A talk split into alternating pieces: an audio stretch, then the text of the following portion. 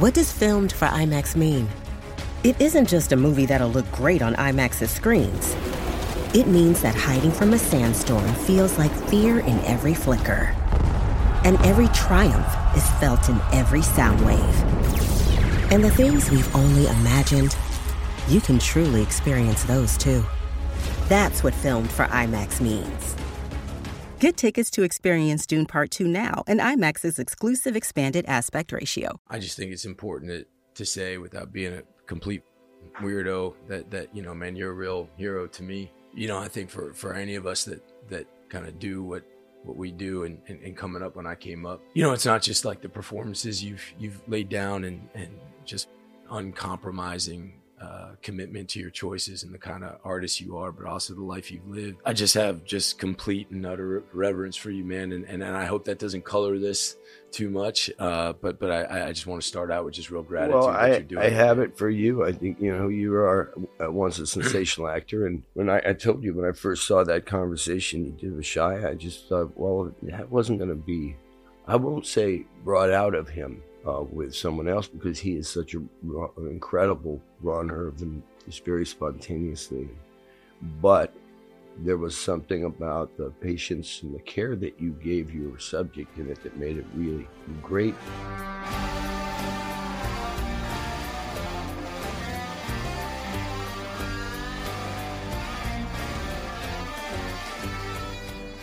In the film in the documentary Superpower, you started with a with a, a, a quote, and um, I was wondering if we could just talk about that that quote a little bit. Um, I got it written down here. I can read it if you yeah you want me to read it. Sure. Yeah. In the time of your life, live. So in that good time there shall be no ugliness or death for yourself or any life your life touches. Seek goodness everywhere and when it is found, bring it out of its hiding place and let it be free and unashamed. In the time of your life, live, so that in that wondrous time you shall not add to the misery and sorrow of the world, but smile to the infinite delight and mystery of it. So you said that you carried that quote around with you for a long time in, in, in your wallet, and it had a particular uh, resonance while you were in the Ukraine. Um, I'm just wondering when did that start? When did how did you find that quote? Uh, when was the first time it had significant meaning for you? What has it meant for you, and why did it have such resonance? And while you were there, there's a woman named Martine Getty. She introduced me to a guy named Roy. Now, now Roy had the I gather had the place on Sunset Boulevard where all the fancy people would go, and and I think that they would. Uh, uh, go to extreme lengths to have a very good time at Roy's. yeah. And that was the 70s, you know. And um, that line is stolen from Warren Beatty said that about Jack Nicholson, a man who'd go to extreme lengths to get into a good mood. but uh, but it was that kind of it was that place. Yeah. And so Roy was, I guess, a very colorful, uh, very liked host.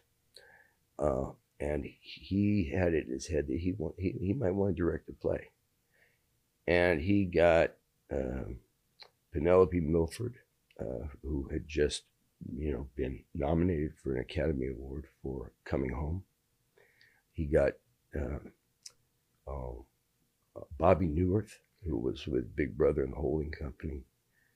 He got Carlos Palomino, who'd you know just uh, rocked the ring for many years. He he got Marisa Berenson. He got this cast for William Saroyan's The Time of Your Life. Mm. And they needed the newsboy. And the newsboy would not have been of age to go into Roy's and play like the big boys played and girls played. uh, but um, so they were auditioning at the Actors Studio West out here. And I got an audition through this woman I knew, I knew in class who knew Roy. And yeah, I felt like I got. I think he was so relieved to have a young person show up for that thing, and I guess they didn't cast a wide net or put it in drama log or any of those traditional ways we'd find out about the audition, sit in church for six hours to read a few lines and get rejected. But here it was more like you walked in the door and he was busy and you know, maybe they were, maybe he was uh, busy and busy. You know, he was he was uh, he had a lot of energy that day, and he just pretty much cast me. So here we are. I go to Sam French before going down there, and I pick up the play, and Saroyan had written a, a kind of a, an introduction, a, a kind of a um, preface to the play that I think you'd only find in the, the actual playbook whether or not anybody had ever used it, maybe having a solo performer come out and speak those words to set up a tone or, or at the end or something one could imagine. I don't know, but the play was remarkable. I found out that it had been the most performed play in the American theater. Uh, universities had done it everywhere, it had toured everywhere. And really, just kind of writing and uh, a, a look at the world that was new to me. But that piece just really, really struck me. And then I went into the third rehearsal. And in the play, I sing When Irish Eyes Are Smiling. I had not warned Roy before the first two rehearsals that when I sing, it damages people.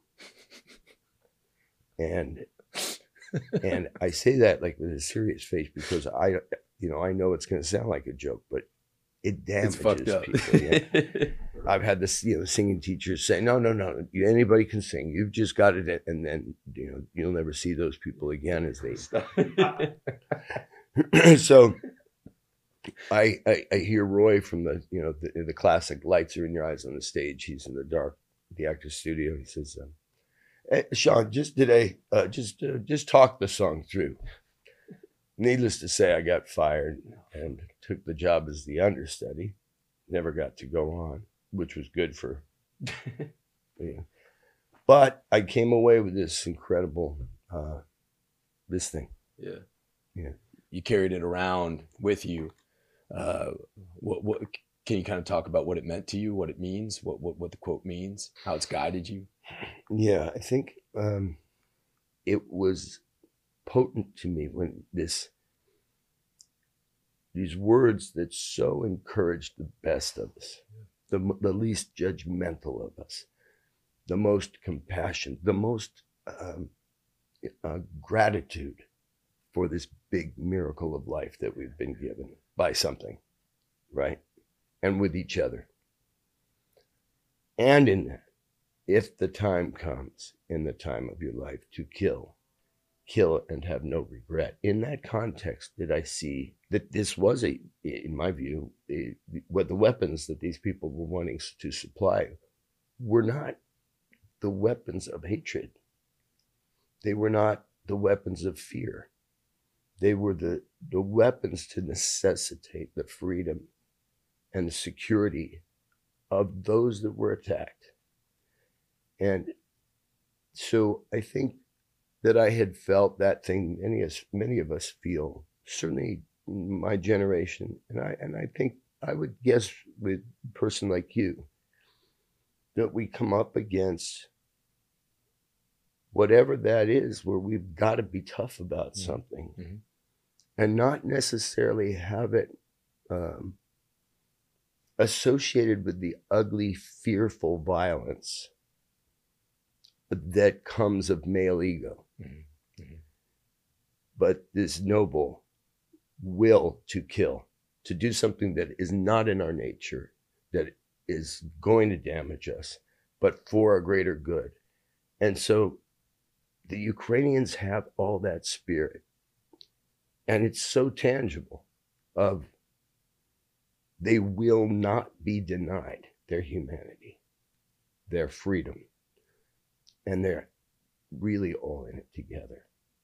And if they have to kill, as they are having to do now, that's a kindness mm. to their the future generations. It's a gift. And Saroyan was able to not get caught up in the in the way that we um, soften a culture. I think that there's so so too much tolerance where the privilege to soften exists, people fall for it. And You know, it's talked a lot about in terms of uh, masculinity uh, being under siege. Well, I, I don't see it as under siege, and I don't think it's just a question of masculinity because God knows the thing I'm talking about equal involve, equally involves women over there. Uh, toughness, and it's a beautiful thing. It's a it's a tragic circumstance that lets a, a dumb kid from LA like me be able to see it that clearly. You need to make it really loud and clear, but boy, are they! So this that's you know I, I if I could say it better than that, I'd be Saroyan writing it, right? Yeah, yeah, yeah, but that's essentially what it, what it is. You know, I, I often think about, you know, growing up, you, you know, there's, there's such fear based and shame based uh, violence that I think young men perpetrate um, because they're scared shitless and because they're um, ashamed of something or they're not getting love from somewhere. And, and, and I remember growing up, it was, uh, when I would talk about, you know, at the time of my life where, where, where you know, my friends and I were, were, um, you know, getting into a lot of uh, street fights, and there was a lot of that kind of stuff, and I, and and and not on a scale that that that so many people in this country sort of have to deal with day in and day out. But I remember it was always uh, what what it was kind of whittled down to for me. It was a way of showing your friends that you were there for them, that you had your back, and that there's that that that kernel of uh, standing up in love. And I guess when you take it to the to to the extreme of what these folks are are, are going through over there, um, you know, where all of a sudden, I mean, how how how, would you define it? How is it is it um, is it honor? I guess you use the word standing up. I mean, how, how, what did you recognize over there in those folks from that quote? the fearlessness to take up arms mm. and and the necessity to do it how, how, how would you define that i think that you know feeling powerful and i and by powerful i'm not now talking about an adolescent view of that nor a authoritarian view of it but you look at what we're part of you know going back to how Saroyan celebrated the, the, the lighting and the, and the wonder and the mystery of this big place, right? As part of that, we're part of that power, right? And in community, we we become stronger, healthier. Yeah. A democracy becomes stronger and healthier, and they work for each other. What's there is getting that human necessity fulfilled and you feel it because you feel it. I feel it because I'm not getting that necessity fulfilled in the United States of America right now. I don't feel the power of us, mm. of us mm. in this place. Mm. In Ukraine, you get off the plane and it is a different kind of air you're breathing. And with all the horror and all the suffering and damage and sacrifice and death there's also this power of unity. And you feel it. You really feel it. And it's that that was the catalyst of this, these years of the seed of Saroyan, you know, in, in, well, not what I am, but what I hunger to be and to, to see in a community. Yeah. It, because it, without, except perhaps for some sociopaths, anywhere in the world, you know, it's that power people are seeking. And sometimes we think of it as a as a as a luxury, but it, it, it really is a need that sometimes is not fulfilled by one generation. And so there's a sadness in the losses of those generations that never got to have it. And what's not all wrong about fighting when you're a young man, you know, there's that, you did you with whatever the the fears are, the ego things that we go through. Yeah. You know, when you're talking about making love, loving, feeling community, feeling power in that moment, even if unformed, it's an essential thing and maybe a better alternative than feeling not feeling it at all as a young man or woman, which I feel is very common today. Yeah, me too. You know, and I would never say, "Hey, everybody should go scrap again." You know, but but there was some value in some of those mistakes we made. Absolutely. which were the, the collateral stuff of that bonding. and, and, and the bonding and the I mean look I, I think the, the the film captures the the the tenor and the atmosphere of of an impending attack. And and and um, I, I mean the only thing that I can really compare it to is uh, is an is is Restrepo is another documentary that I love so much. And that that that going through the reality of that through, through with with Marines and with the military this does it on a civilian level and on a political level for what these how, how these people bonded how they and a lot of that came down to sort of the timing of of of the entire project. Can you just kind of walk us through what this thing set out to be and then what it turned into? Yeah, yeah. By the way, these are fantastic. This is, and if you the smoke bothers you too much, you can just do that and it blows it away. Um, this for the camera. This is for a camera, right? You know, I, I use it for even you know just to clean up because I'm up I, yeah I'm a little uh, OCD on that that stuff. Huh. That's why I got those mini vacs over there. Um, so yeah, so we it was it was in this room. My friend, I had a friend, Billy Smith, who produced this with me. And Billy and I, Billy's an actor. You know him. Yeah. Yeah. And I had not ever met him. I didn't know who he was. We met at the uh, CGI. He was a cop, right? Was he, he a cop? He was a cop. Yeah, he I met him like way back in the day. He was so fucking good to me, man. One of my first gigs, dude. He's a fantastic guy. Yeah he he he was a a, a Boston PD cop. Yeah. He was a UN police officer who posted in a few different countries, and and an actor throughout, and a, and a Marine. Uh, he was, you know, stationed out of Kuwait uh, in the first Gulf War, but always an actor had even even when he was you know a, a, a, cop, he would get ragged by his fellow cops for going off and doing that pansy thing he was doing or whatever. I know, I know that well, theater bro. groups and such. Yeah, yeah, yeah. And um, and we met at the at the CGI in New York when he had made a do- an, an interesting documentary about Pakistan, and I was starting to think about making documentaries a little bit. We talked, we became friends, and so then we set off to make a couple that didn't happen. I went down to Syria a couple of times during the war and uh, met Assad and had the idea that we would do this uh, documentary about how is he still standing five years after the Arab Spring, and then we'll go talk to the Russians and the United States and the Jordanians. We'll uh, the Lebanese. We'll get. We'll try to get. How is how did this guy manage after everybody said he's he, he was counted out, right?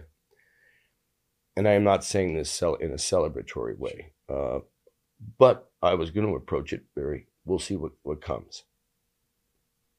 And at first, Assad was extremely open. And uh, he, he, you know, certainly knew how to talk to um, a Westerner who's coming over to make a documentary and say things that would um, sound very rational and so on and bit by bit it closed down. Uh, you know, the well, we did say you could talk to some ISIS uh, prisoners, but now you can't do. Or you, or we did say you could talk to the former opposition press because with the war there were no opposition press. Uh, we did say that you could, you know, not have a minder and go talk to whoever you want on the street. But now let's say you can't do those things. Let's see what else you can do. And we walked away from it. I I didn't feel that I was the guy to do that documentary, that investigative journalist one where you're told no by everything and you keep going. I wanted to see if I could do, you know, the trust one. Yeah, yeah. And uh, I just felt that's where I would have something of value add. And when I saw I couldn't really get it, and I don't know if if it was him or or his gatekeepers, but it got shut down. So then we had tried on another one about Khashoggi and while we were in Istanbul, uh, we found out there was another filmmaker already doing it, very well financed, very good filmmaker. And our interest was that the film, a film on Khashoggi get done, and we thought that you know that guy's got it. So we left that one. We're kind of looking for, and I obviously we were attracted to where maybe my access could get us in on one of the more urgent stories sure. in the world. Now we here in America hear about, um, you know, a bad phone call between our president, uh, Donald Trump, and uh, the president of Ukraine. Yeah. And you know, you you have more regional uh, experience, having lived in Russia and so on. But I I knew very little about Ukraine, and but I, I, I had been intrigued about this this comedic actor who you know played a, a, a teacher who gets suddenly a write-in candidate, becomes the president, and he's got a successful show. You know, it's the co- comedic West Wing. He's Martin Sheen. Yeah.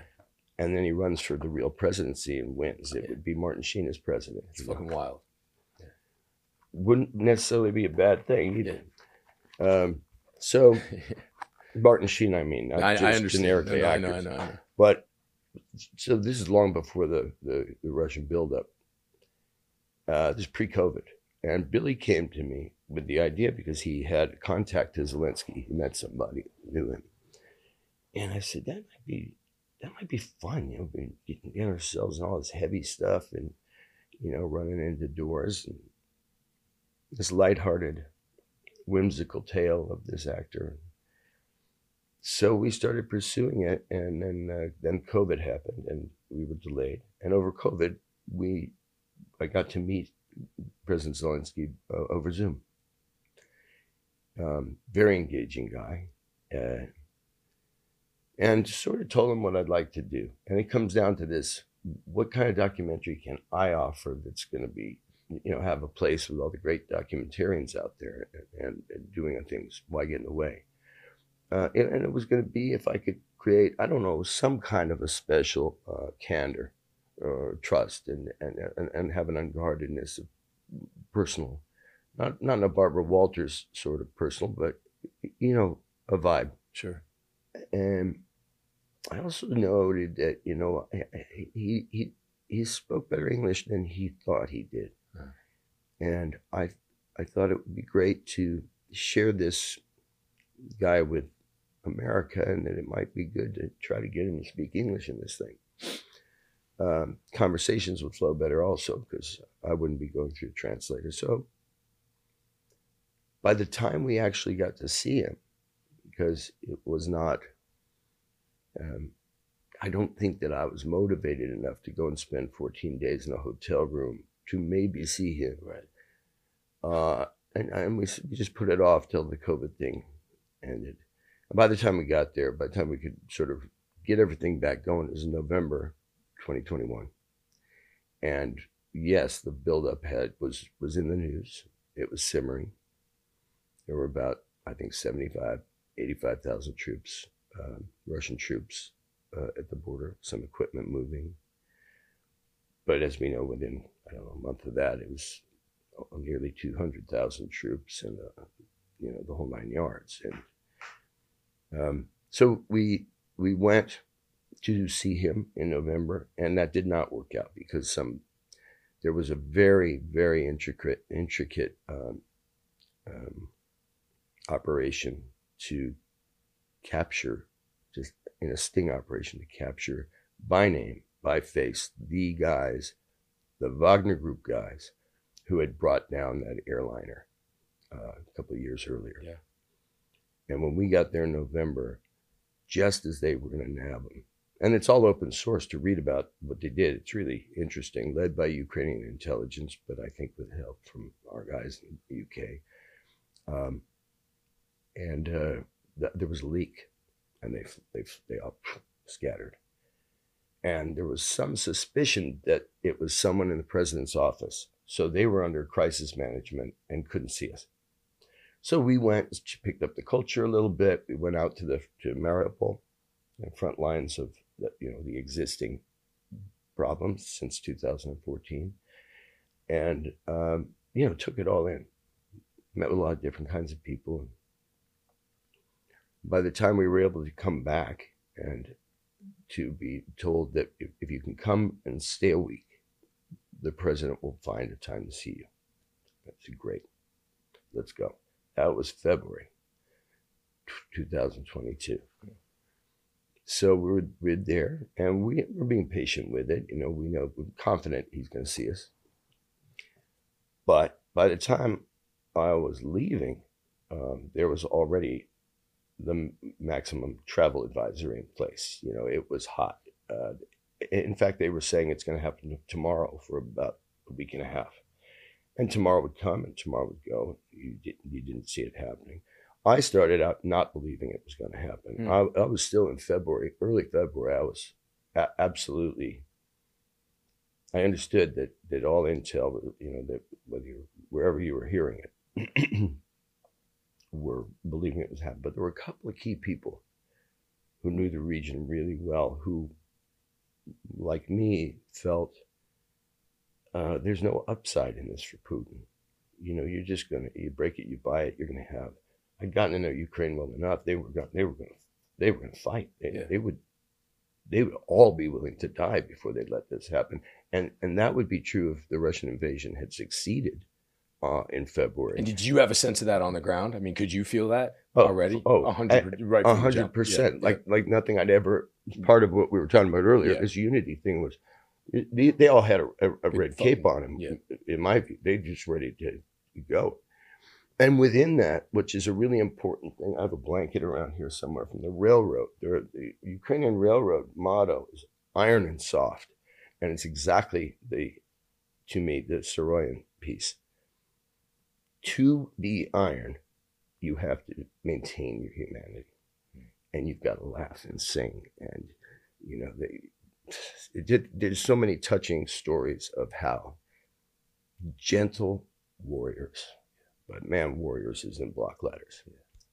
The, the symbolic victory that would have been the most and, and what we all likely thought would have happened victory of the russians would only have been symbolic. They would have bought generations of insurgencies Yeah. there would never have been. he- Why, why the hell? What what good is this for Russia? Yeah. So, you, we, you know, we're getting the calls, and and you, you on your cell phone now, you, you're not getting texts that have black letters. Now you're getting red letters from the State Department saying, you know, Americans should not, and so on. But it didn't. Uh, and so by that time, we we felt like it was going to happen because he'd had now we're late in that week. Putin had given the speech, the red line speech, and he, it was an extreme speech, and I now I didn't sense that there was a, that he could back off of that, and so, fuck, this thing's actually going to happen. Yeah. and then your heart gets into it because their hearts, that ownership of the need to dream for freedom is everything that we've grown up with. It just it, it suddenly triggers you into something that's uh, primal, and and it becomes I now love these people, these people that. So I meet Zelensky on the twenty third. And I had always said to him, I don't want, the first time we meet face to face, I don't want to have a camera there because I thought that if we were going to have that, that kind of a thing, we can't have it from go on camera. Yeah. Similar to wanting to, you know, meet you before we did this, you know, it's just better you, Yeah. you, in the room with the person, not. And we had a, a really good meeting and agreed that we would start shooting the next day. And yes, it, reasonable people at that time, and I had become one, felt that any day now this thing's going to happen. And you want to celebrate the soft also Mhm. and live here and be with me, you know, and see that guy who is being human in the face of this thing. Hmm. And then we went back to the hotel, and that uh, lighthearted tale of a comedic actor turned president got rewritten on us in fairly dramatic fashion. And so we, I don't know, I, I don't remember if I actually got to sleep, but I remember my eyes were closed when those first rockets came in, and it was okay. The world just changed, and it was. Uh, it was really. It was. The only I keep talking about this film, and I can only say it was so heartbreaking that you didn't experience any fear. You know, even as someone not involved in that on that level, and you just, I felt like this is world changing. This is going to test my kids, and those kids I saw earlier today in Kiev, that, and that man that I met this afternoon, met me previous afternoon, he's a, a wartime president against a nuclear power. Yeah. It was too big to process. Yeah. So we were up all night, of course, trying to figure out every get get a real situational clarity, and um, uh, and we got a call in the morning from the president's office saying, "Let's do this." you know, shit. war just started, you know, and uh, I just thought he might be too busy, but he was so and has shown how smart and clear-minded he knows this world and he knows to, that if you're going to have victory, you've got to communicate. And this is an opportunity. The gamble is on whether I or my partners will do it well, but we're the ones that are there. there. And it's an opportunity on this day to share with the American people an essential ally, right? And so I I think that I was within the context of what of the circumstances, just so extremely lucky to have had the opportunity to be there at that time. Um, and then it became the uh, then it became this documentary superpower. And, yeah, um, yeah. You've got Republicans in office who are uh, already tirading against support for Ukraine, and uh, and now everybody's focused on what's focused on what's going on in the Middle East. So, uh, where do you think this is going? What do you want? How how do you look at it? Well, here's how I look at it. It, it circles back to this idea of power. Who, who do we want to have been, and what do we want the result of who we were to be for our children, for generations to come? We are disavowing any claim of loving our children if we allow these things to go forward. We're just fucking them, saying, fuck you, I don't care, because I want to be a, big shot now.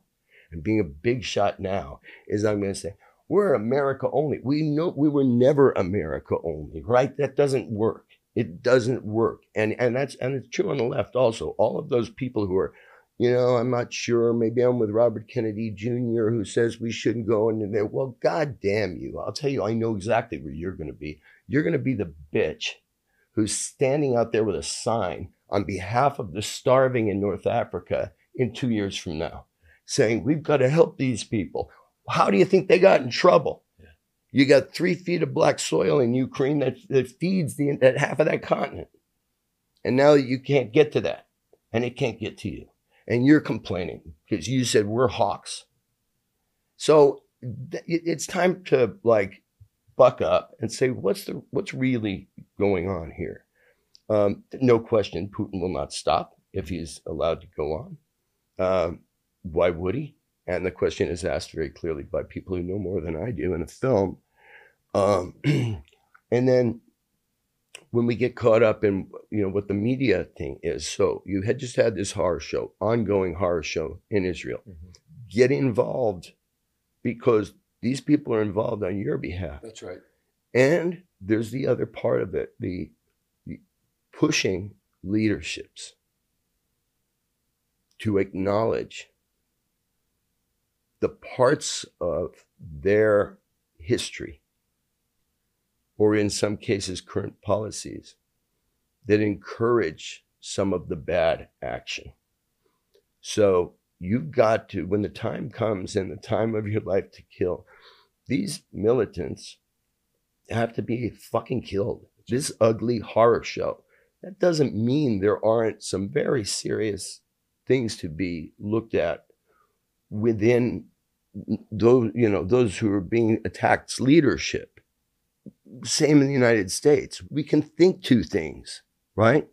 I remember a fantasy I had of George Bush after 9 11. I thought, you know, just, just man, just get up there, mm-hmm. look in the camera, and tell America what you're going to do. Because you've already, you haven't asked anybody's permission, and you've told the White House counsel, stay out of your life for a week. and you're ready to go to jail if you're violating some law. But unilaterally, you've got special operators in Tora Bora right now. And um, we're going to kill them. We're going to kill every one of them. And I'll go to jail for it if I have to, because that's my job. Mhm. Mhm. But now we also got to start looking at how we affect extreme poverty around the world Mhm. and create the fertile ground for this kind of evil. You know, I think we just got to make trendy a little bit of nuanced thought, a little bit of the ability to, to look at both sides of a thing without being accused of somehow being an apologist for, uh, you know, one one absence of good for another. But at the same time, calling evil evil. There has to be a line that you don't get forgive. There's nothing more powerful in this world than forgiveness, man. And and and Yeah, I say call it evil when it's when it's productive to do that. It's Uh-huh. the same thing I think about when I, you know, I hear these people whose constituencies are solid for them, uh, and it's very hip that they call themselves a socialist. Hmm.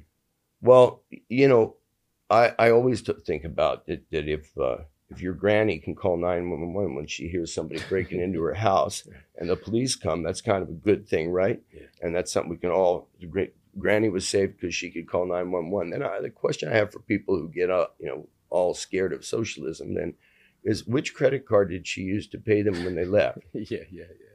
So there were times that you know it's such an indulgence to use words that we know are inflammatory, Yeah. right? Let's take Israel for example. Yeah. I, I don't think I'd be satisfied if nobody was calling it evil. But I'm very grateful that there are some who are just being more sober than to use any kind of uh, word that somehow to other people may show that you're not getting it.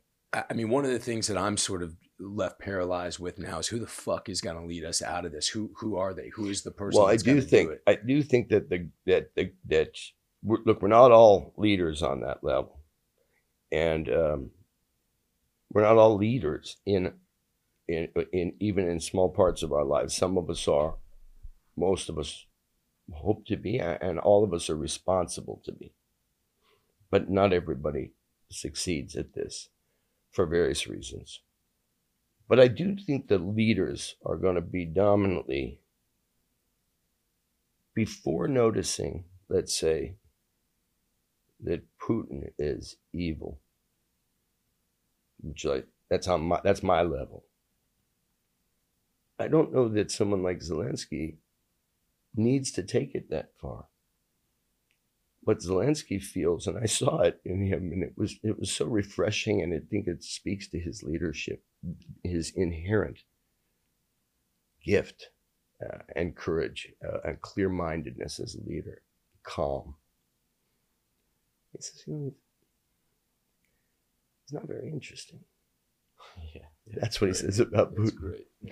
And you sit there and you say, I want to hear what else you got to say because Yeah. that's true. So I just realized that's true. It sort of reminds me Bukowski had, had a poem about I saw a genius. I met a genius, and you know, he's riding the rail from Los Angeles to San Diego. And you know, this ocean, it, it's, it's what it is, this section of ocean depends on the sky that day or the this, but and we tell ourselves, oh, it's beautiful. Oh, it's beautiful. The ocean's beautiful. And he's riding the rail with a seven year old kid, and the kid looks at him at a certain point. They're both looking out the window of the train. The kid looks at him and says, It's not beautiful. To which Bukowski responds in the poem, It was the first time I realized that. so good. You know? And I think so, yeah, I think that in, in a way that can speak to the genuineness of this particular leader, Zelensky. I, I've never seen him spin anything. I've never seen him rehearse or or that there's a show of rehearsal. He in, in- you know in person talking to him. There's no, you know, I understand that somebody's trying to sell something, whether it's a policy or or a pineapple. You know, they they have you spend enough time with them, you're going to run into their script. Yeah.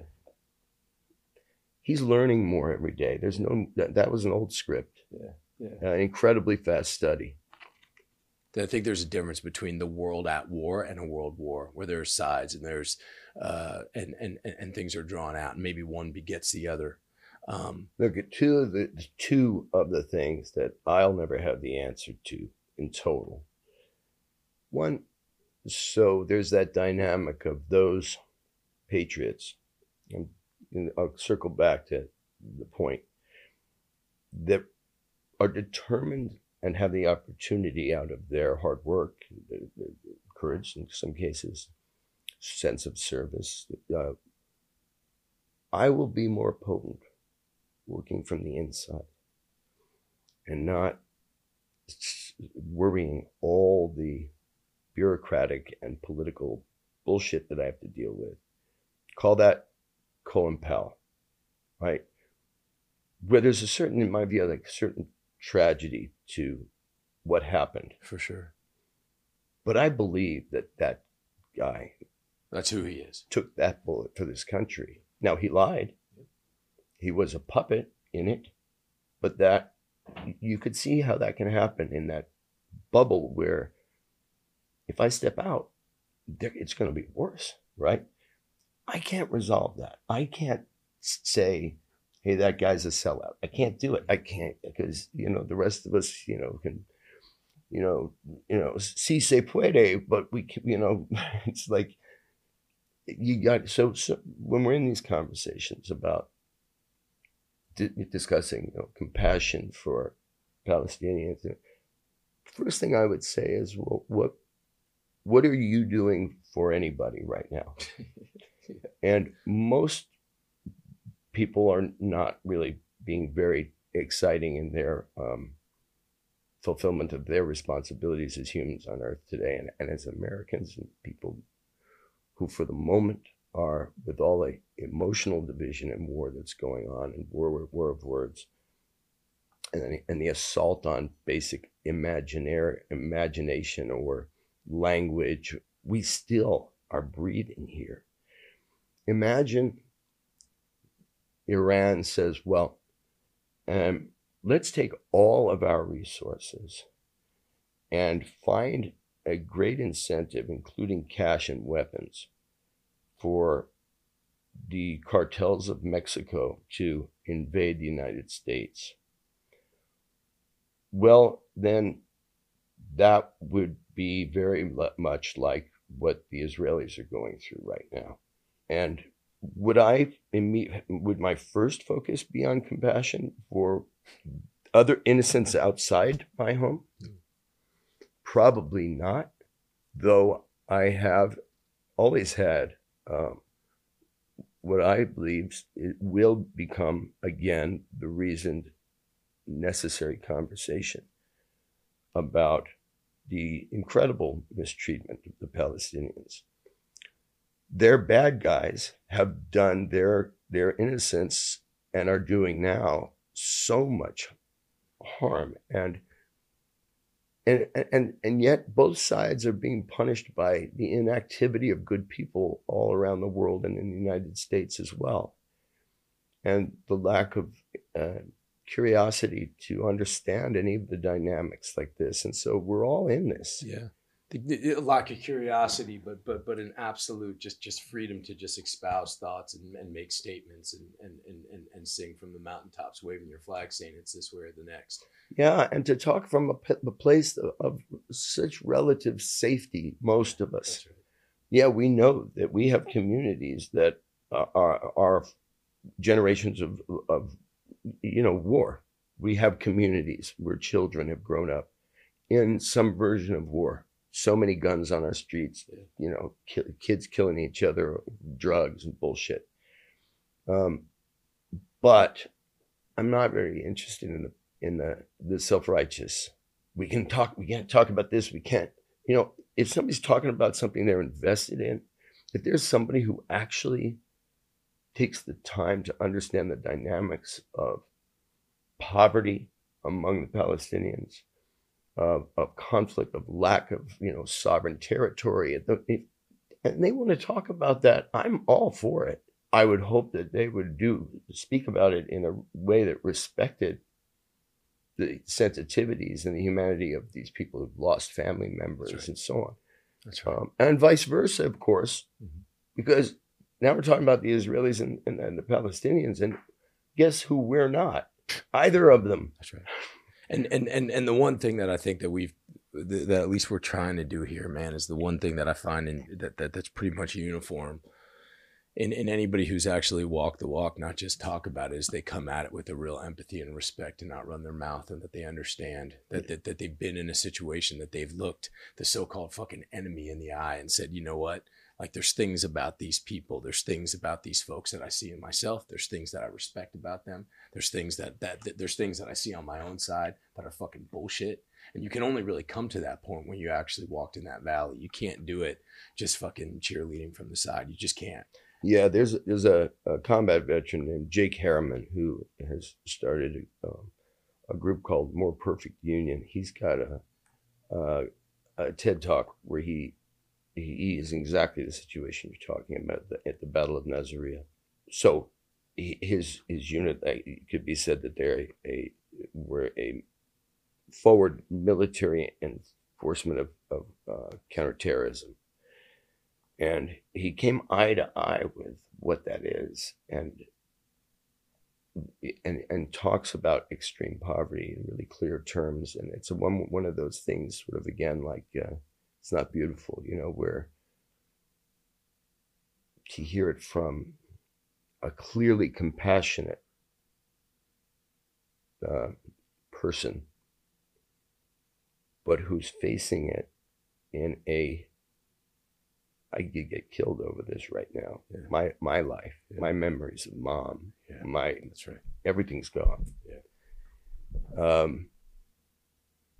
And with courage, uh, it, it's it's uh, it's it's a good time to talk to people who um, have been eye to eye with this stuff. And I'm not talking about me with my old camera making a documentary. I'm talking about the people who are living there in it, the soldiers who are in it, uh, the the rest of it, we should try to be as tolerant as we can be of, and try to see if the people talking about what they're talking about are serious people, or if they're just jacking off, which I think there's just a lot of come in the streets right now. A lot of that, yeah. When were you first aware of your own curiosity? Um, and, and I'm really interested in sort of the role it played in you as a as a performer, as an artist, and how it's sort of transcended, how it's different. I think it's fair to say that you know my father, who he and his crew during World War II, they had a seven mission life expectancy. They were doing low altitude bombings over Germany, shot down twice. Both times got the uh, aircraft over Allied lines before they jumped, and and after seven missions, it was voluntary. And they, they did 37 missions. Wow. And so this is a, you know, this is something growing up with dad. Like, and the great generation, don't talk about it. No, he would have. I didn't ask enough. But, and, and, and then, and then getting blacklisted by the country he just risked his life for. Yeah. And never being bitter about it. You know, he just, he loved this country and, and you know, immigrant parents and, grew up there during the Depression, and he just felt that the blacklist was growing pains of a great nation. Hmm. Never bitter. Hmm. I thought, man, I'd like to be that guy. That won't happen. But it's, again, a nice aspiration. So he must have influenced some desire to have purpose in this way, at least, you know. Uh, fortunately, war, uh, we had to register for the draft. And when I, when I was 17, uh, but we were well out of range of it happening. Uh, of the, the war was dwindling down in Vietnam. I remember Emilio Estevez, you know, took the position because uh, he was in my high school, and we were friendly. He was a year younger than, than me, I think, but he, you know, he burned his registration card. I thought, well, you know, I'll give him the registration card. I can decide about what, you know, if, I, if I'm a Quaker or not later. Yeah. And um, so that skipped us. There was no mandatory service, which I think is a shame. And by that, I don't mean military service. I mean, you, you have to pick. You know, if you're not going to go to a, school after high school, then you got to do two years of service. Because I think once a young person has that experience of helping someone, they know they matter and, and it never goes. Okay. We got a whole generation of people who don't think they matter. Their vote doesn't matter. Nothing they do matters. The next thing you know, they're jumping around the Capitol like monster idiots doing everything that destroys the notion of patriotism or community or care. Thinking they're doing something that matters. And, and, and some of that is, you know, it is true that many of them actually were in the service in some way, but mostly people who have been in service, whether it's military or, or the Peace Corps or whatever, if they do that that formative time of their life, they really have had an experience of mattering. And finding that in our generation, there was no formalized thing. There was, you know, you're at the end of the war, you, and your mission, your purpose, your service could have been to to oppose the war. Um, but then I was watching and seeing the people who opposed the war, you know, the hippies that I was fascinated with, and you know, uh, an, an anti-Vietnam family, and I adopted that feeling. I agree with it still that we shouldn't have been there. But when when your heroes of the anti-war movement are now calling all these soldiers baby killers when they get back because they're, you, you know, they, to go to war, uh, uh, if, if, a military doesn't follow these orders, you, you, know, there are unambiguous times. But I can't say that that wouldn't have been an, uh, uh, uh difficult to, to see that they were doing the wrong thing until later, and that wasn't their wrong thing. It's a policy thing. It's the same heroism that's in World War II, for sure. And without people willing to go and to follow a chain of command, uh, we, we, we would not be in this comfort zone that we're still to a degree in. That's right. So um, tracking back to so what happened to the peel of the onion that I found is of course I would go with this question. I'd say my dad had this impact on it.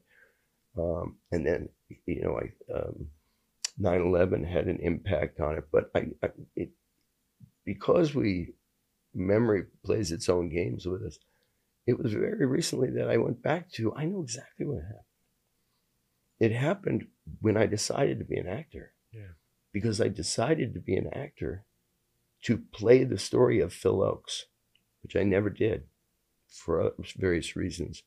But my younger brother, five years younger, Christopher, he started, even though we came from a, my mother and father were actors, and uh, um, my dad was a director for years in television, mostly television.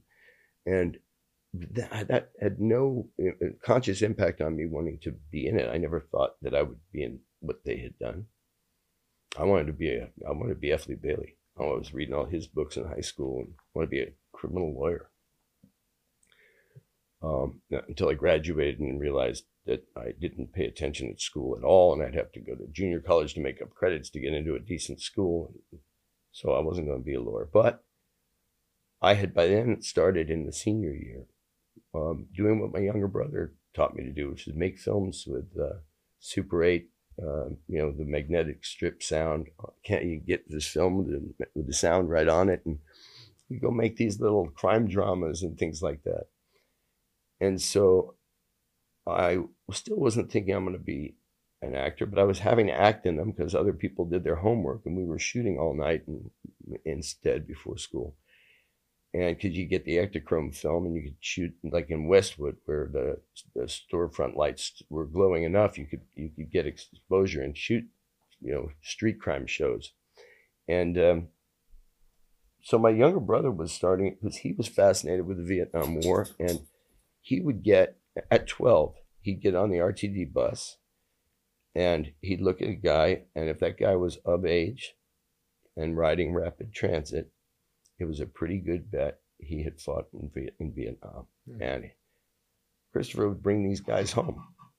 and he'd be, you know, he'd be sitting around with a bunch of older veterans when he was 12, 13, 14, making these Vietnam movies with his friends and informed by these guys. And one of he'd them, be shooting the movies and he would have those guys. Yeah. Fucking A, Yeah. Fucking A. there's uh, there's actually a movie that that, that depicts this. Uh, Art Art Linson made a movie called uh, Wildlife that Christopher's in, but there's a relationship between this kid, not played by Christopher, that that they based on Christopher and his friends and this thing, and Randy Quaid plays the um, the veteran. Wow. So, where does why am I spinning all of this around? My long way of saying is that I started to hear a song that he was using to score one of the scenes, and it was a topical song, and it really was. I thought, who the fuck is that? And I don't know what it was that got me, but then I started reading about Phil Ochs, and the guy who you know had a gig at Madison Square Garden that was going to put his record over the top, and but on his way to the garden got a call that uh, the miners in Virginia need you, man. You got to get down and play this rally for them. And next thing you know, there's people standing at Madison Square Gardens and where's Phil? Where's Phil? And he, he ain't gonna make it, man. He's down in Virginia playing for the miners, you know. And, and it was just kind of like this. I don't know what it was, but I just got so fascinated with him. And then, uh, in, this was 1978, 77, 78. And by the time I got the book about him and found that a year earlier, at the age of 36, he'd taken his own life. And it was, I thought, nah, I could have found that guy. I, I needed to know that guy and the things he could have written about the world going on now. I mean, just a, such a touched person. And I feel like he, you know, it's a speculation, but and, but I've come to know his family very well and his daughter. And um, with the end of the Vietnam War, which he had fought with everything in him, and he was a guy that wore a suit and tie and short hair he thought, you know, you if they if they if America has a choice between Richard Nixon and the hippies, they're going to take Richard Nixon, right? And and and I'm not going to be that, you know. he has this one song, and I'll get back to the point. Um, I, uh, what was that? I, I cried when they shot Medgar Evers. Tears ran down my spine. I cried when they shot Mr. Kennedy, as though I'd lost a brother of mine. But Malcolm X got what was coming. He got what he asked for this time. So love me, love me, love me. I'm a liberal. Wow. but he, so even today, I can't, you know, what, what is that? Um, why is that what moved me, that guy? And he was my mandatory service. There was something that I, I had to follow in that, in that guy. And, uh, which I guess led me, in, in, you know, down to the answer to whatever the answer is to that question or those kind of questions. It was, it's like that one turning point. You know, people talk about it. That one teacher you had, that one. Uh, yeah, I'm I'm doing those things, these things, for better or worse. Uh, and and I've done both, uh, better and worse. Um, but I'm doing them largely uh, out of I don't know if you call it inspired by, but but touched by um, the power that I, I felt through Phil Ochs. When did you start to see that your access could satiate your curiosity, and what is it that's driving you? I mean, I know I know for there's a bunch of us I know for me that that kind of go into every time that I, I I get the opportunity to to um, to, to, to play a role, you know, that, that there's, I don't know whether it's a shame, but I, I go into each time thinking, shit, here, here, here I am. Um, I get this unbelievable opportunity and these people are opening up their lives to me and they're welcoming me in and they're, they're letting me know, they're letting me walk in their shoes a little bit.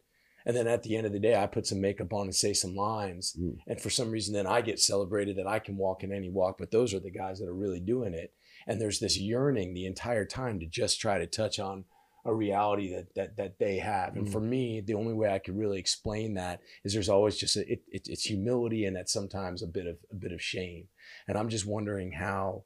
Um, with research or, or, or however it was, um, you, you know, when you first started to find access into digging into parts, Mhm. how that kind of plays into now, or whether there's a there- there's a congruous uh, sort of sort of road there. Does that make Does that make any sense? Oh yeah, yeah. Look, I think uh, most actors uh, that are you know worth their salt, let's say, um, will also tear themselves apart with this stuff. You know, you you you feel so much responsibility, and part of what what I think you're talking about, and, and I'm pretty sure I know exactly what you're talking about, is you know, am I a fraud? Is what uh, uh, we got to get past. One of the things we got to get past when we go there. And I think the biggest, and I and got on, on, except for movies that I really don't like, you know, for whatever reasons, things that I've done that I just think, oh, I think I'm awful in it or something else.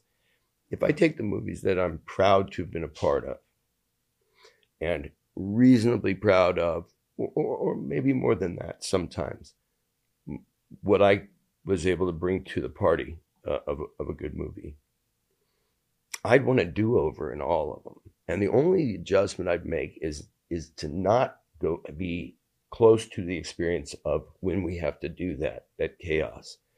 And to just say, you know, don't get in the way of representing them by demanding to represent them. Mhm.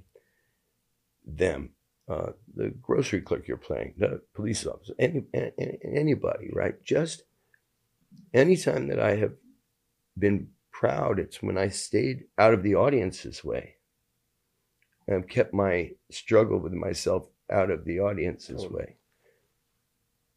They, this can, it should, there should be room.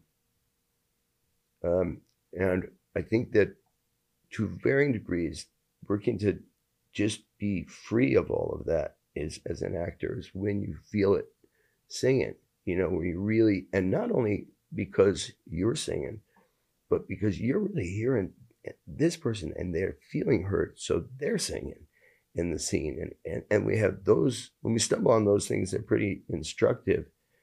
Um so for example me here's a struggle i always had philosophically, I haven't resolved it, so I'll leave it to your listeners to decide. But uh, if they're interested, um, I, I, was a terrible auditioner, really terrible, and I was a terrible auditioner. Well, I would say for the same reason I, I wanted to do this interview here. Um, so I'm home, and I always talked a lot at home. Um, I've had people close to my life living in under my roofs who had business cards made that they would just hand me after a couple of hours in a social gathering and it only said stop talking. But until i was five years old i never talked outside of my house. Hmm. And i i didn't want to do something that i wasn't going to do well. And so I was waiting until I felt like I had something to say. Many would argue that, you know, that I should not have said anything ever, but you should say that really shy kid. Um, yeah, they called me Gary Cooper in, you know, when I was in kindergarten and all of that. But I was not. I liked being in that. It was. It was not at all a lonely thing. But it might have not been a very generous thing either that I wasn't engaging with other people in that way. And I never was comfortable really with it um, until I found alcohol. Um, I am not a non-drinker. I'm, you know, I, I'm still not comfortable in, in most social circumstances. Now, if I'm with people, you know, I like and in a comfortable situation, I can have a great time. But generally speaking. Yeah. The, the, the, the bigger the crowd, the more lonely I am. So going into an audition, person of that personality background, that felt really silly. You know, I'm gonna, that's pretend. Now I'm making pretend for yeah, these yeah. people. and I was terrible at it. I loathed having to do it. Um, but man, if I was legitimized by a paycheck and the word action on a set, I could drop all of my in- inhibitions and feel almost like, well, the tangibility of an assassin. You just get in the zone and go and kind of come out of it and you say, wow, that's interesting.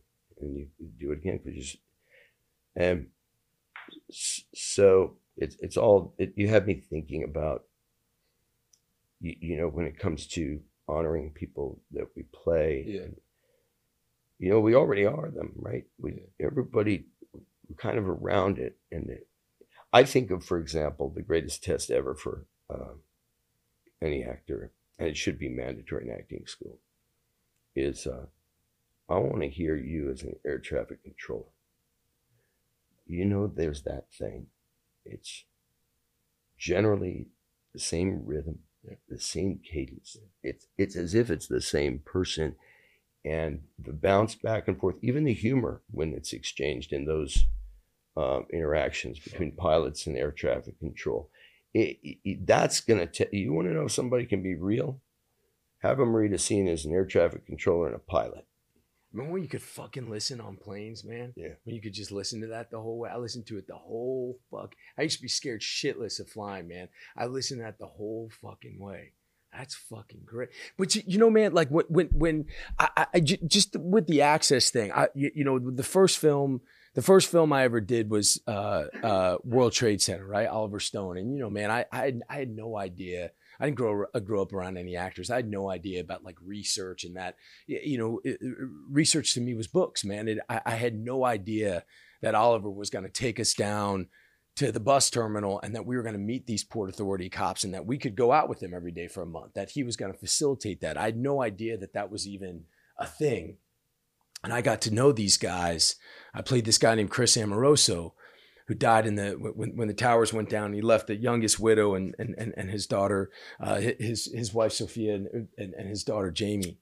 And uh, I met these two guys, uh, Sergeant Finney and, and Officer Fairbanks, who were his two best friends, right? And I couldn't believe the level of trust that these guys put put in me.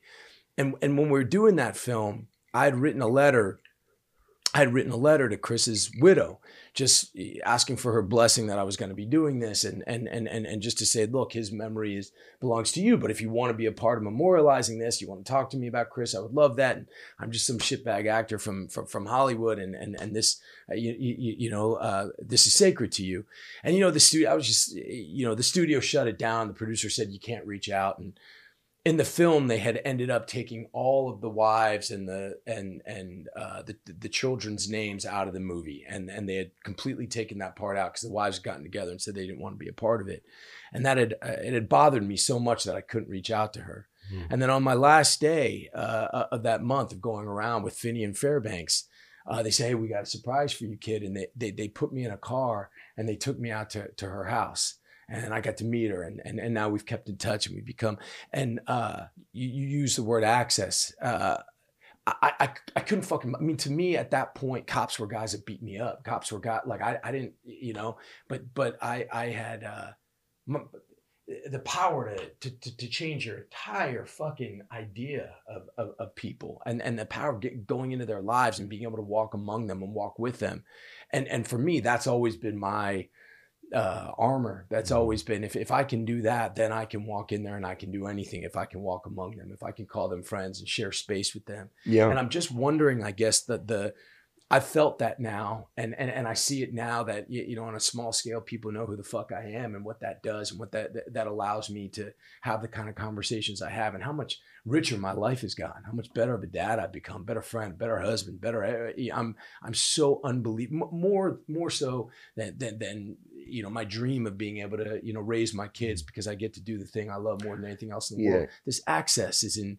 is incredible, and I guess there's a there's a commitment to to to, to researching these roles and to, to for a means for the end. And I'm just wondering, at a certain point, did this lead to what you're doing now? Was it are they are they, they the same? probably the same hunger and probably the same satisfaction of curiosity but also i think because look you and i have probably benefited a great deal from caring about what we do and therefore including whatever I can eat to do it well, right? And we also know that in the mechanics of filmmaking, so for example, um, uh, Bradley Cooper has a, a, a, moment in American Sniper where he's taking his uh, sniper rifle uh, uh down or packing it away. And in, in just that moment, he's handling that weapon in a way that licenses everything else that's sell just that moment, right? We know a lot of times we'll go out and do the the research on everything. And sometimes it gets in our way mm-hmm. on the movie. And you're sitting there and you're telling the director, that's not how they do it. And yet this little poetic license is going to make the scene that works work or not. And you got to tell a whole lifetime in two hours and there's going to be shorthands and so sometimes the, the you know that hunger for the reality to, to represent it, to honor it, you know, can we can lose track. And sometimes it's about and this is just a learning curve for me where you try to get selective about the things. At the same time, the thing that's most important, more than everything's got to be just like the real thing, which generally speaking does get in the way. There's the confidence that comes with having put in the time and to be able to offer options based on observations that you just had by being so focused on it. And I saw this, um, what had to be extemporaneous um, um, closing argument of a debate. And it had to be extemporaneous because there was no way that this person could have known where the debate was going to go. And it was a debate on political correctness with sort of um, odd um, bedfellows, as it were, uh, partnering on one side of the debate about political correctness, and that was the partnering of uh, Stephen Fry with Jordan Peterson. Mm-hmm. And on the other side, it was Michael Eric Dyson and Michelle Goldberg of the New York Times. And at the end of it, Stephen Fry, and God, I recommend this to everybody to see. Just look up Stephen Fry closing argument he summarizes, and I, it's an indirect way of addressing what we're talking about, but I don't want to give away too much. But I, he he talks about that there's a kind of obligation to a certain. People will find it ironic that I'm saying this. Um, lightness, and he's celebrating uncertainty, admitting that he, he he's opposed to anything, any orthodoxy, and and as it relates to acting, um, the orthodoxies, especially as young actors, can get us into trouble. And, and I think I recognized that pretty early on. So that, for example, I'll tell you two funny stories. Well, th- three chapters. One was the first movie I did was Taps at a military academy. I'm going to tell you, we didn't we they they sent us through that training and we were taking it so seriously. I must have been 21 years old, 22, whatever I was. My last scene in that movie, I play a, the best friend of the leading actor, Tim Hutton. And then we've got this one crazy guy who Tom Cruise played who's starting a riot and it's a war with the National Guard. And I'm trying to, I'm kind of the conscience for Tim, to to tell him not to get in trouble with this thing. And uh, so all these cadets have taken over the military school. They've gotten into the armory, and they got she's got like an M60, and Tom Cruise does in the window, looking down at the National Guard. He's just wants a war, and Tim Hutton in that dramatic last scene sees him as Tom Cruise looks up at us and says, "It's beautiful, man, beautiful." And he starts the, the, gun. Tim does the kind of classic no moment, you know, and runs and jump. And I see my best friend Tim going for for the, the Tom Cruise character, and I would I just want to get him and I and so so here's what happens. I get to set.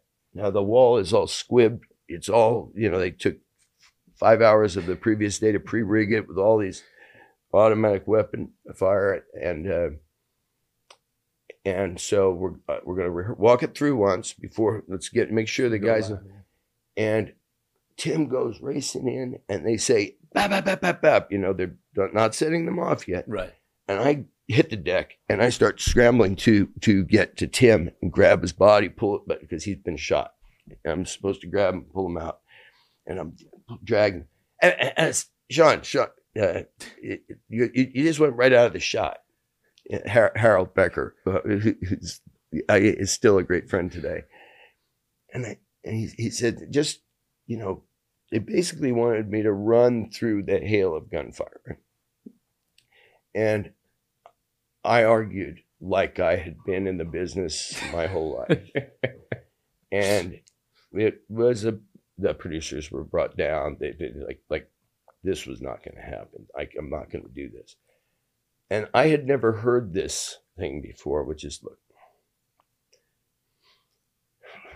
do one this way, and then we will re rig the wall, you know, and we'll do, you know, and, and we did. Well, I go to the Avco cinema, and when the movie comes out, and I'm sitting in the back row and I'm watching the movie and I've never seen a movie I was in before. And just at the moment that I am going to Tim, the guy having no idea that the actor playing this role in front of him was sitting behind him, this guy says, Hit the deck, asshole! And and that set me up for not listening to directors for a long time. Um, and then and sometimes still uh, but but on this kind of you know this devotion to the craft if, if there were a movie about actors researching yeah there's been there's been a comedy about it yeah, yeah. it's not as funny as mine yeah so here's what happened so i told you months out with uh, laso and with uh, lapd yeah. and so sheriff's office i suspect to a degree still it, it, was known as kind of being more no nonsense. They didn't they didn't have a civilian police commission. Yeah. The, the, sheriff usually stood behind his guys, and, and they and they would. Um, um, some might use the term violate civil rights more often, um, but they were definitely uh, an effective uh, intelligence gathering group. They were taking on some of the tougher areas of the city and I, I think to be fair, it, it, pretty tough. But it was it was in at that time. Remember, we're talking about the early '80s. It wasn't like today. I mean, it was once you know I was out two nights with these guys, and things would get hairy sometimes. They did not have a problem letting me hide a weapon under here in case they something happened to them. And you know, the actor you today try that. Um, but they were, I wouldn't have got, done it without them being aware of it. And so, okay. So it was every other night with one department or the other. There's a sergeant. I, I, am assuming he's retired now and wouldn't mind me telling the story, but I, I promise that this can be um, um, researched, not on Google, but uh, these people are around because too many of them not to. Too many witnesses. So this is the opening scene of the movie about the actor prepares. Yeah. So I've spent all this time, and I'm, you know, it's interesting, and I'm, and this guy would let me ride around just with him, and we'd do warrants. Yeah. You know, he'd say, "Well, you got a warrant on this guy. You want to do this? You want?"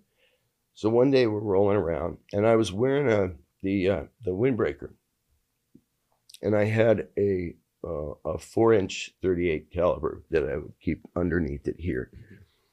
And we, um, we see these guys standing out in front of a van in front of a little house down in, uh, uh, in, uh, um, in the south central Los Angeles area. And I won't say which color, but they're wearing either red or blue. Mm-hmm. And he says, uh, What do you say, jack them up? The sheriff's office tactically they would I, I, don't, I don't know if they still do but they would either either you were over the car or down on your knees fingers interlaced and he would be behind and he had them all like that. My job was to secure the van that would so there's the house the van the guys. So he's one police officer one sheriff's deputy and an actor and so I've got my flashlight again like this. and I go per training to the, the blind spot, which is between the back panel windows and the side panel windows. And I've got the, the light. And I know probably the drugs you've been told they're going to be up inside the, the door handle or they're going to be here. And like the night before, I'd also be close. You see, you see a gun, you say gun, right?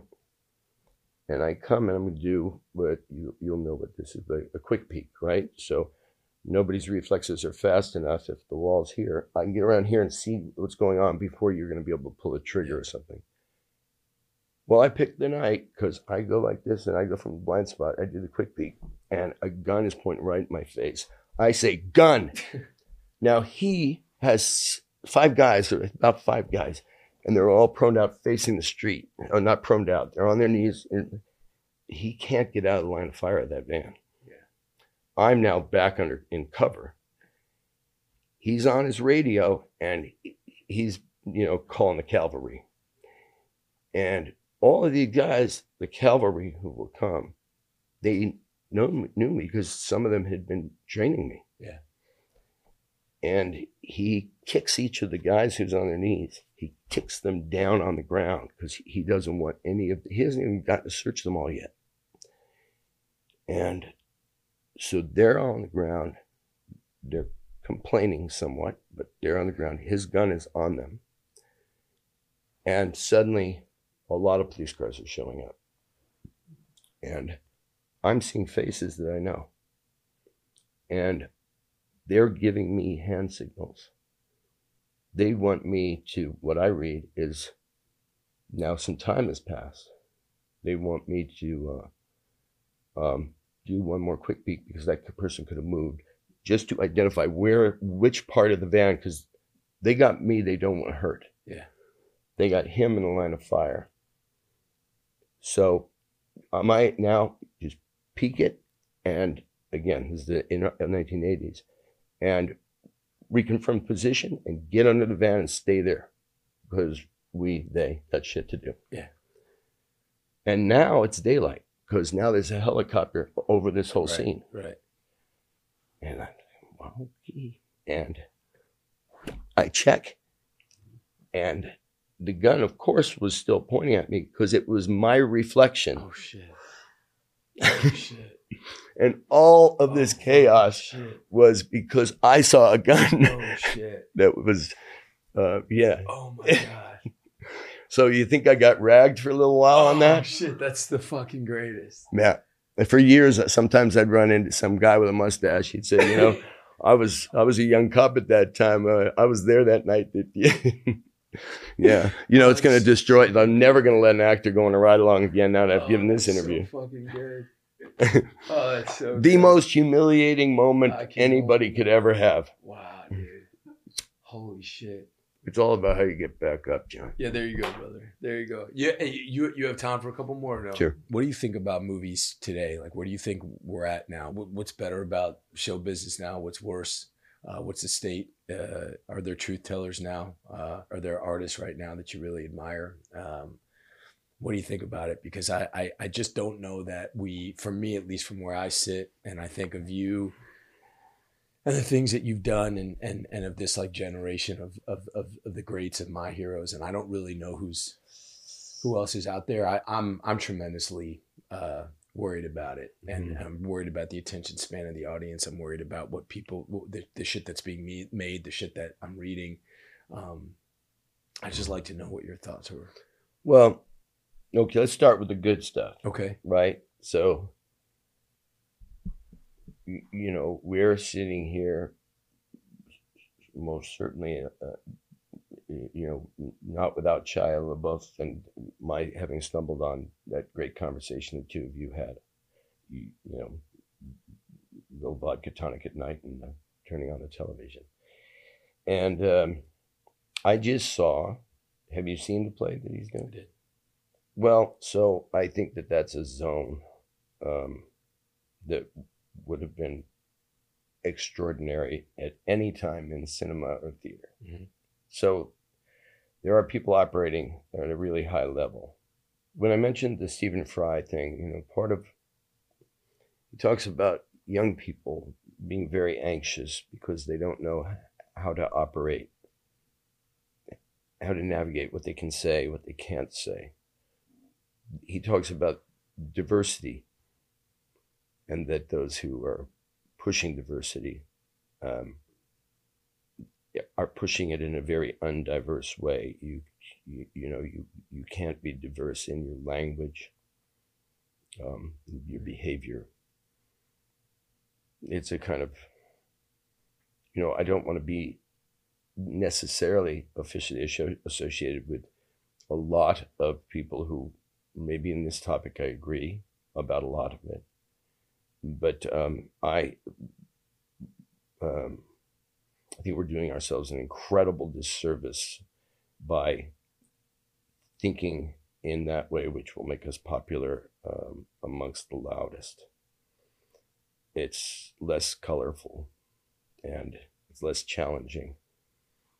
And when things are um, limited in, you know, through the kind of, um, uh, what would you call it, uh, peer pressure and careers at risk, um, when people can be pigeonholed as less than um, as easily as today.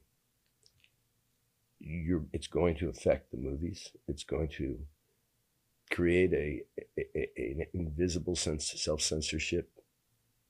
Um, it's going to decrease the magic, and so we're giving the magic to machines.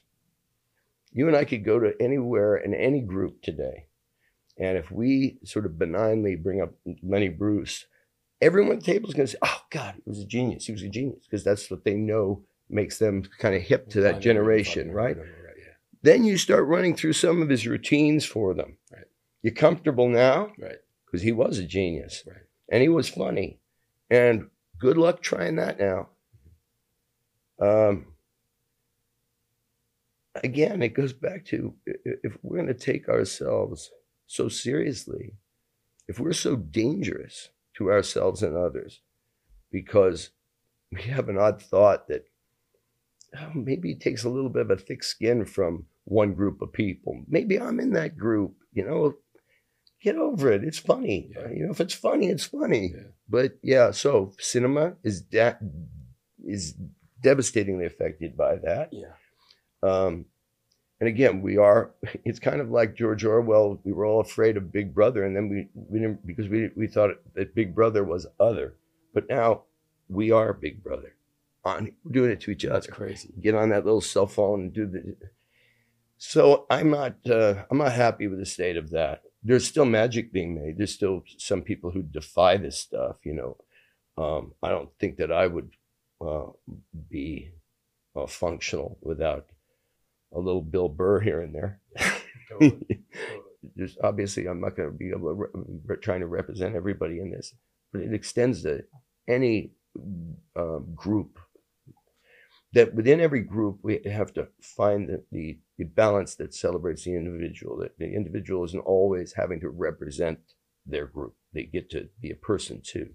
So, like the Philip Roth Human Stain book. Mm-hmm. Um, I just saw this documentary that Elvis Mitchell made on the history of black cinema, and um, and there's some scenes because my my father made two movies in his life, feature films, and the first one was 1965, A Man Called Adam, and it was a black film, white director in that case, and it's it's it's covered, covered briefly in in uh, in Elvis's documentary, but so this should not be on um, the quota or the cultural quota. Yeah, to make you know, some there's quota systems, feel like he's do, doing the right thing. But this should be on recognizing how important it is it is to us, right? And and um, so I think it's the wrong paradigm that we're moving to get it right. It's the right thing, I, you know, in theory. Yeah but the paradigm should be like when we wake up and take responsibility, we we will want and need that in the culture. Instead, the uh, political correctness that uh, is now embedded in so many people's. Um, you know, it's uh, I, I, I, just think it's uh, really dangerous. And and and we what we'll do is we'll give up American cinema for cinema around the world that is just to not be so bothered with it. You know, when I hear um, arguing about pronouns here while, and I say it in the movie, well, kids are being vaporized. Yeah. Lucky you, you get to argue about, you know, grammatically incorrect things. I, you know, it's just silly. And I feel for people's, you know, um, solo journeys with things that, you know, gender identification, things like that. And uh, I, I don't like uh, the activist thing about it. And, and, uh, and I think it's a bad thing for culture. Um, yeah.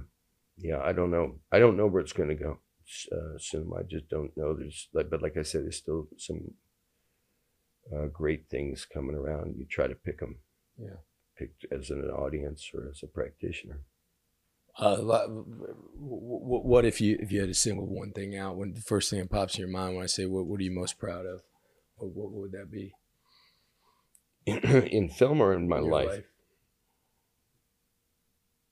Well, there was a movie a long time ago called uh, the Gumball Rally, and um, I I think it was uh, I think Raul Julia was playing the part. I saw it when I was a kid. It's his you know cross country race, and he's not Italian, but he's playing an Italian uh, driver. there. Um, God forbid uh, anybody but a Danish prince play Hamlet. yeah. um,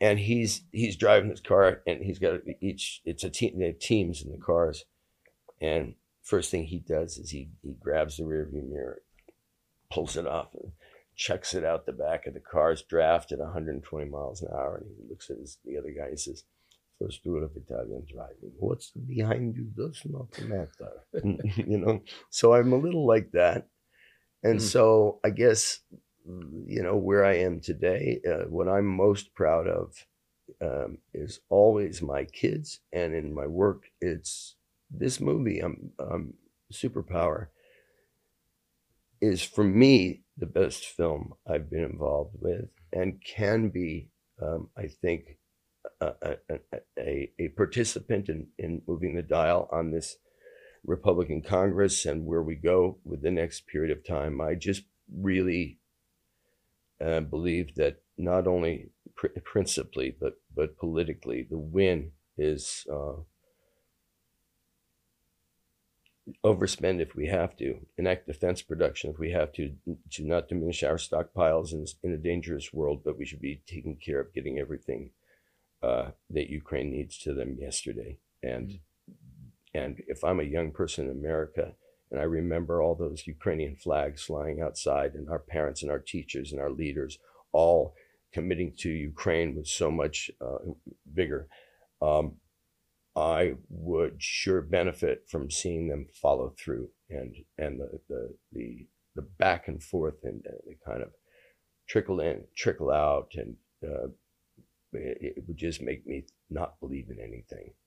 And um, not believe that there was a generation of courage that preceded us and not be inspired to carry it over into mine and to my kids. And, and I just think that, that if you want to increase mental health, uh, tell them how much you love them, call that, support the Ukrainians, and then uh, don't give the love later, and you will have mental health problems. Wow. And so, yeah, so that's, uh, I hope this film will just bring people's attention to it. They don't have to agree with my opinions that's stated within the film. The film is kind of crafted to also just let somebody who didn't have time to uh, go over to Ukraine, they, you know, get in my sidecar with me and see see what they see.